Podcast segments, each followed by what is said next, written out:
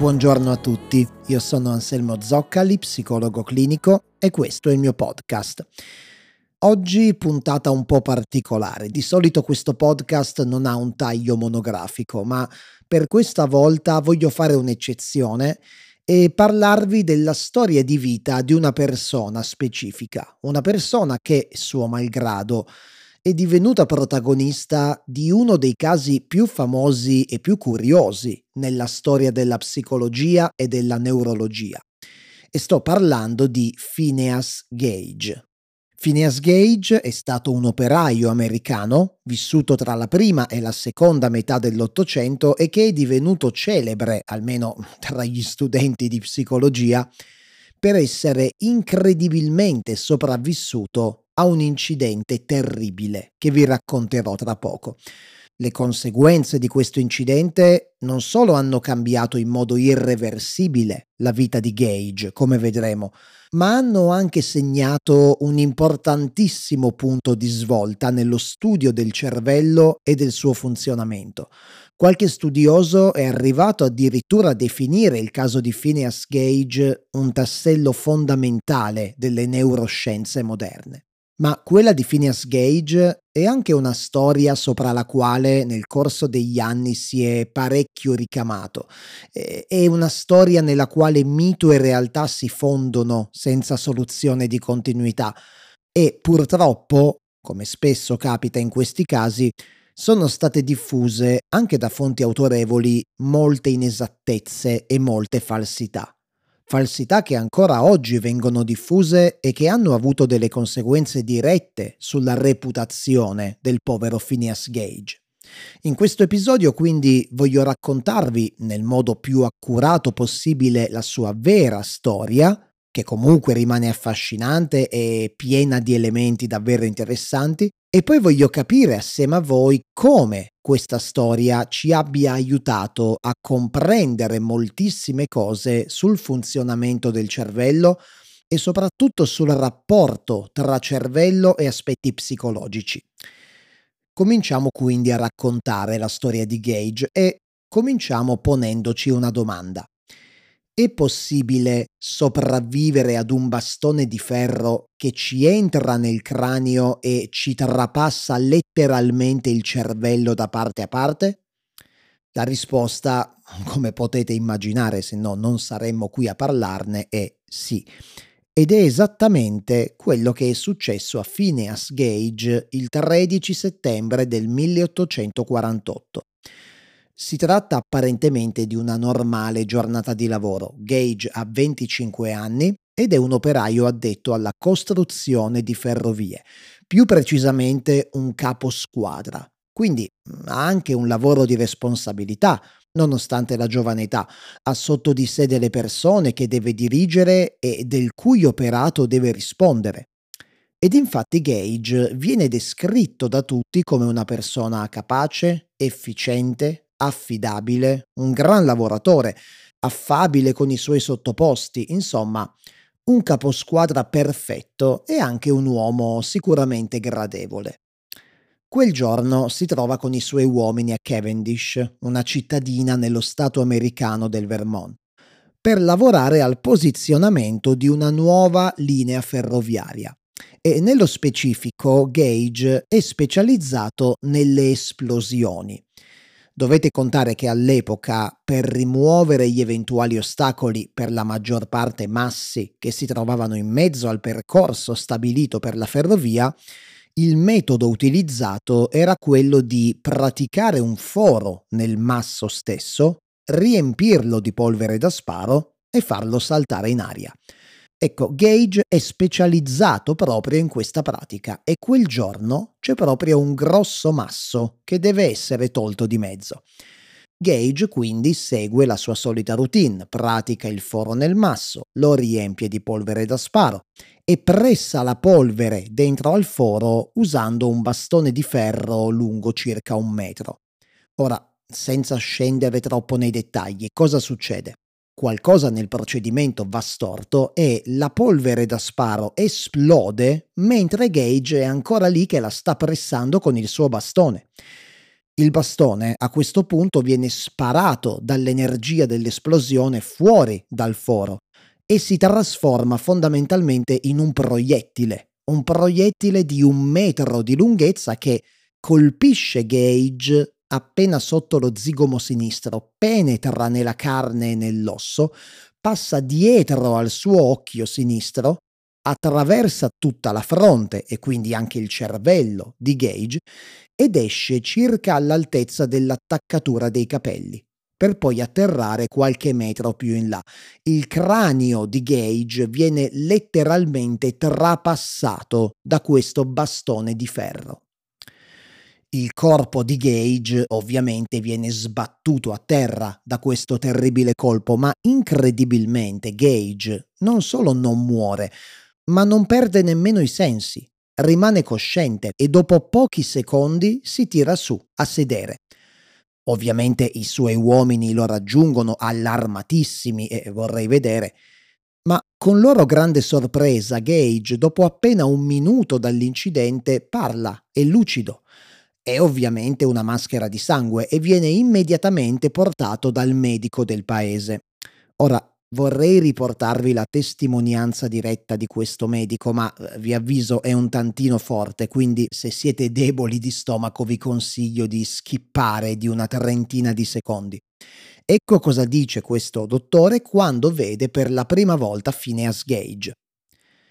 Notai subito la ferita sopra la sua testa, ancora prima di scendere dalla mia carrozza.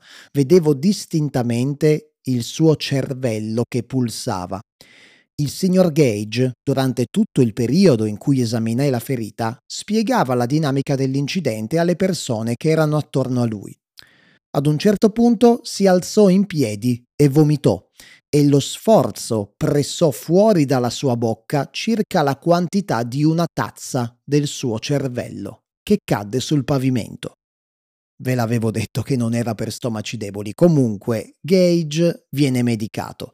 La ferita viene grossolanamente richiusa, anche se non è possibile richiudere completamente il buco sulla fronte, dal momento che manca proprio un pezzo dell'osso del cranio, che probabilmente è stato strappato via dal bastone di ferro. Tra l'altro, a proposito del bastone di ferro, questo verrà recuperato sul luogo dell'incidente, ovviamente tutto sporco di sangue e materia cerebrale, e da quel momento Phineas Gage lo porterà sempre con sé, non se ne separerà più per il resto della sua vita. Potete anche vederlo nella foto della copertina dell'episodio col suo bastone in mano. Ora, non voglio soffermarmi troppo sulla sua convalescenza, che comunque non è stata semplice, ma Gage, alla fine, riesce comunque a sopravvivere a questo terribile incidente. Gli rimangono ovviamente delle cicatrici abbastanza vistose, una sotto lo zigomo sinistro, l'altra sulla fronte, ovvero i punti dove il bastone è rispettivamente entrato e poi uscito. Ha perso la vista all'occhio sinistro, ha qualche vuoto di memoria di tanto in tanto, ma per il resto, a circa 10 settimane dall'incidente, il suo recupero sembra praticamente completo. C'è da dire una cosa, al giorno d'oggi che una persona sopravviva a un danno cerebrale di questa portata non è qualcosa che desta così tanto scalpore. Oggi sappiamo che non basta che venga danneggiata o distrutta una parte del cervello per morire all'istante. Dipende da quale parte del cervello viene danneggiata. Basti pensare al fatto che è stato documentato il caso di un pollo che dopo essere stato decapitato ha vissuto letteralmente senza testa per ben 18 mesi e, e, questo perché il taglio aveva accidentalmente lasciato intatto il tronco encefalico. Il tronco encefalico è quella parte del cervello situata grossomodo all'altezza dell'attaccatura tra collo e testa e che presiede alle funzioni vitali come la respirazione o il battito del cuore. E quindi, avendo il tronco encefalico ancora intatto, il pollo è sopravvissuto. Ovviamente veniva nutrito artificialmente con un contagocce, ma vabbè, se volete leggere la sua storia, basta che cerchiate Mike il pollo senza testa su Google e la troverete. E sì, il pollo si chiamava Mike. Tornando invece a Gage, l'incidente ha danneggiato una parte ben precisa del suo cervello, ovvero la corteccia prefrontale, che si trova appunto nella parte frontale anteriore del cranio e che non presiede ad alcuna funzione vitale. Per questo Gage, con le opportune cure ovviamente, è riuscito a sopravvivere. Ed infatti non è stato tanto il fatto che Gage sia sopravvissuto a renderlo famoso, a renderlo famoso è stato ciò che gli è capitato dopo e a seguito di quell'incidente, a seguito di quel gravissimo danno che Gage ha subito proprio alla corteccia prefrontale. Gage infatti apparentemente sembra essere andato incontro a un recupero completo, ma i suoi familiari, i suoi amici e i suoi colleghi di lavoro non sono dello stesso avviso. È vero, Gage può parlare, può muoversi, è in grado di comprendere ciò che gli si dice e di sostenere una conversazione. Ma chi lo conosceva bene prima dell'incidente non ha dubbi. Quella persona non è più Phineas Gage, è un'altra persona. Vi ricordate a inizio episodio abbiamo descritto Gage come una persona educata, efficiente, affidabile, un gran lavoratore, un perfetto caposquadra? Bene, il nuovo, tra virgolette, Gage è tutto l'opposto. È una persona irascibile, impulsiva, imprevedibile, che insulta e impreca senza un'apparente motivazione, totalmente inaffidabile, al punto che i suoi precedenti datori di lavoro, che apprezzavano grandemente le sue doti di caposquadra, decidono di non confermargli il posto di lavoro alle ferrovie. Il dottor Harlow, il medico che ha seguito Gage durante tutta la sua difficile convalescenza, descrive così il nuovo Gage.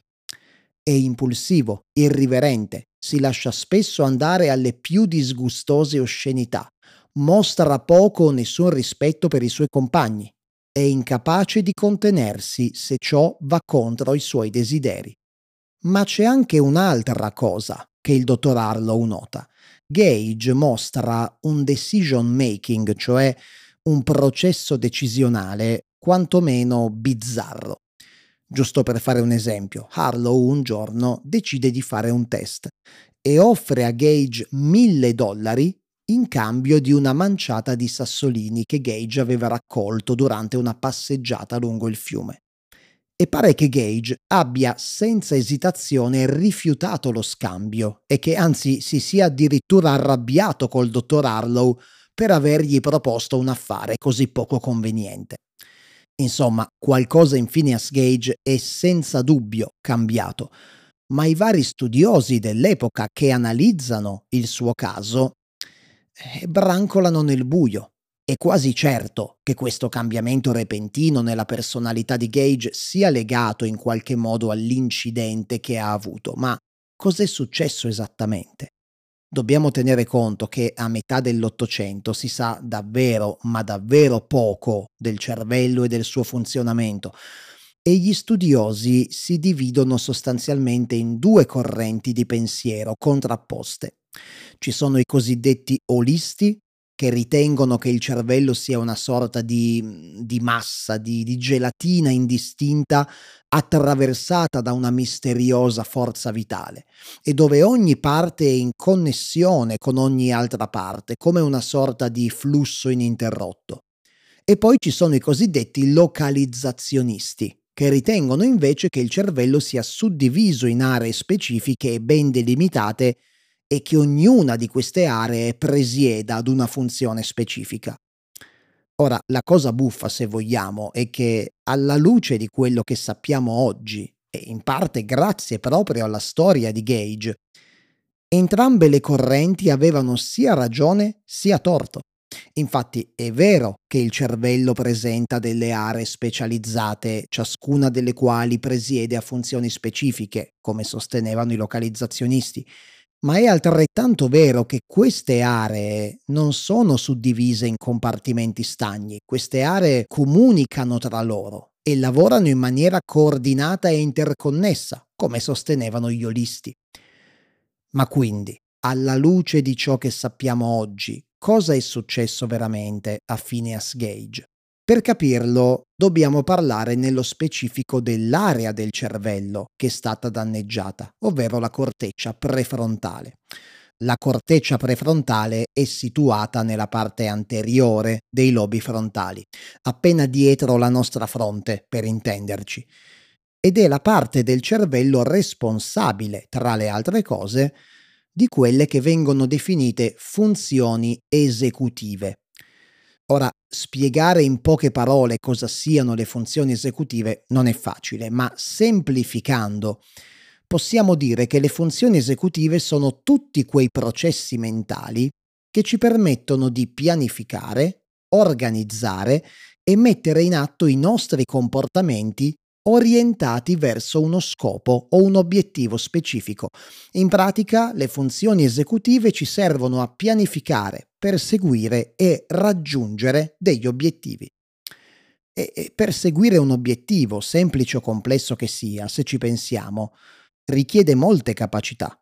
Occorre mantenere un buon livello di attenzione, memorizzare informazioni importanti, saper inibire impulsi e desideri quando necessario, saper calcolare i rischi, prendere decisioni adeguate, eh, saper anche regolare le proprie emozioni, i propri stati emotivi, tutti processi nei quali è fondamentale l'intervento della corteccia prefrontale. Quando la corteccia prefrontale è danneggiata o comunque non lavora come dovrebbe, possono quindi manifestarsi diversi sintomi come impulsività, disinibizione, incapacità di pianificare o prevedere rischi, il che ovviamente può portare anche a condotte pericolose o sconsiderate. Ma una lesione prefrontale può causare anche incapacità di regolare le emozioni e di comportarsi in modo appropriato nelle situazioni sociali.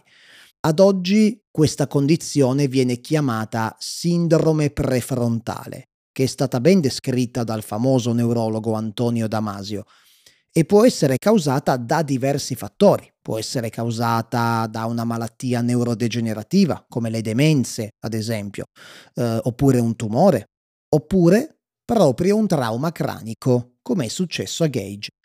E se guardiamo bene il quadro della sindrome prefrontale, sembra corrispondere in maniera abbastanza precisa alle caratteristiche di Phineas Gage dopo il suo incidente.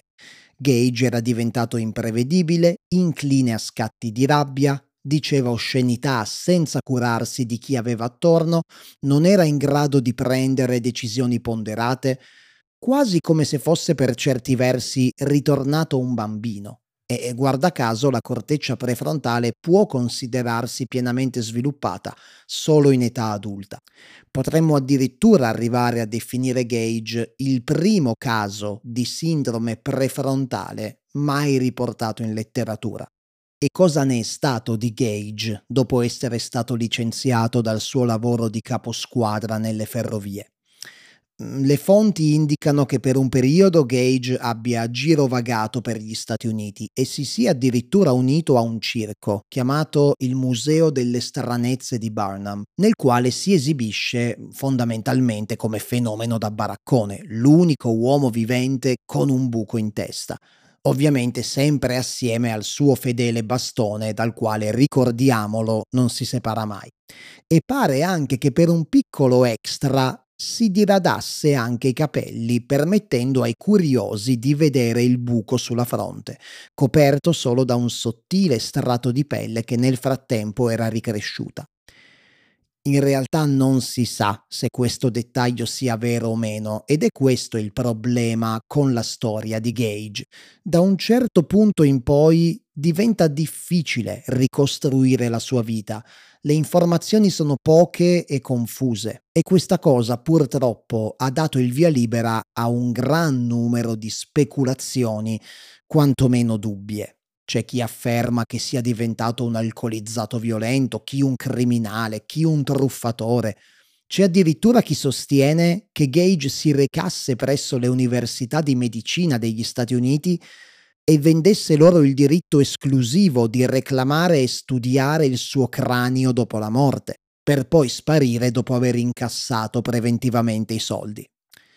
Ma la verità è che nessuna di queste congetture è stata confermata, anzi, molte sembrano altamente improbabili, ma eh, si sa, alla mente umana piace intrattenersi con storie oscure e disturbanti, ed ecco perché, in assenza di informazioni certe, ha sempre più preso piede il mito che vuole vedere Gage come una sorta di Dr. Jekyll e Mr. Hyde, una brava persona trasformata in un sociopatico violento.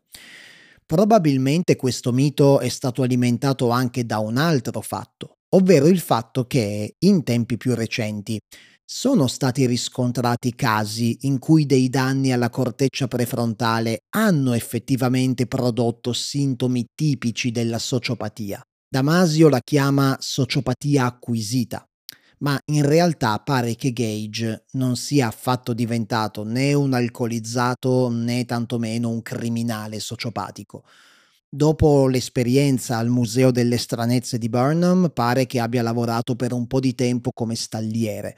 E questo è un altro aspetto interessante del cambiamento di Gage. Sembra infatti che prima dell'incidente Gage fosse assolutamente indifferente agli animali. Dopo l'incidente, invece, sembra trovarsi molto più a suo agio con gli animali che con le persone in particolar modo con i cavalli. E forse è proprio questa passione per i cavalli che lo spinge, a un certo punto, a trasferirsi in Cile e a diventare un conducente di diligenza. Gage svolgerà questo lavoro, guiderà diligenze in giro per il Cile per ben sette anni. Dopodiché torna a casa dalla sua famiglia nel 1859, undici anni dopo l'incidente e purtroppo morirà l'anno dopo, nel 1860, a seguito di alcuni violenti attacchi epilettici, probabilmente uno strascico dei pesanti danni subiti dal suo cervello. Gage quindi è morto purtroppo molto giovane, aveva solo 36 anni ma la sua incredibile storia continua ancora oggi ad essere raccontata, anche se non sempre in modo accurato e rispettoso, come abbiamo visto.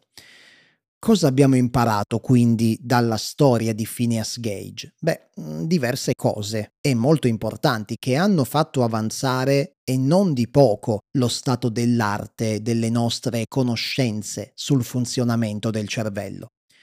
Innanzitutto ha fornito molti elementi utili a comprendere come funziona il nostro cervello e come alcune delle sue aree contribuiscano a definire in modo sostanziale la nostra personalità e il nostro modo di pensare e provare emozioni.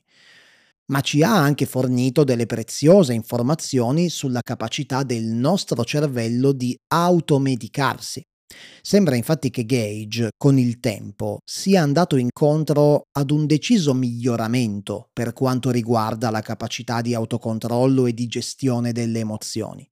È comunque riuscito a tenersi un lavoro fisso per ben sette anni e a guadagnarsi da vivere. Questo significa che con tutta probabilità il suo cervello aveva trovato il modo di vicariare, di compensare, almeno in parte, le funzioni che erano state compromesse dall'incidente. Questa caratteristica oggi è nota come plasticità neuronale o equipotenzialità e personalmente la considero una delle scoperte più sorprendenti e importanti nell'ambito delle neuroscienze e di questo dobbiamo ringraziare anche il nostro Gage ma soprattutto la storia di Gage ci fornisce degli spunti di riflessione sul rapporto tra cervello e psiche e su quanto il cervello possa essere considerato a tutti gli effetti la manifestazione fisica della nostra psiche. Ma qui ci addentreremo in qualcosa di davvero lungo e complesso e questo episodio è già durato abbastanza, quindi direi che possiamo avviarci alla conclusione. Vorrei allora concludere con le ultime righe di un libro dal quale ho grandemente attinto per la scrittura di questo episodio e del quale vi lascio i riferimenti in descrizione. È un libro scritto da John Fleischman e che sviscera in modo ancora più approfondito la storia di Gage e, e tutte le sue implicazioni. E voglio chiudere con l'ultimo paragrafo di questo libro perché ritengo che renda giustizia alla vita di un uomo che, volente o nolente, io credo più nolente che volente, ha contribuito all'avanzamento della conoscenza umana e la cui reputazione è stata troppo spesso ingiustamente bistrattata. Phineas Gage è stato fortunato il suo è stato un incidente terribile che lo ha fatto diventare una persona nuova. Eppure Phineas è riuscito a vivere nei panni di questa persona nuova per 11 anni. La sua vita è stata seriamente compromessa, eppure lui ha trovato il modo di farcela comunque. Ha lavorato con i cavalli, si è preso cura di se stesso, ha visto il mondo ed è morto circondato dai suoi familiari le uniche persone che avevano conosciuto sia il vecchio che il nuovo Phineas. E, cosa non da tutti, ha guidato una diligenza da sei cavalli. E scommetto che guidava veloce. Bene, ci fermiamo qui. Io come sempre vi ringrazio per aver trascorso il vostro tempo con me e vi do appuntamento a un prossimo episodio del podcast tra due settimane. E nel salutarvi vi ricordo che se vi piacciono i miei contenuti potete seguirmi anche su tutti gli altri miei social, trovate tutti i link in descrizione. Ciao a tutti e a presto!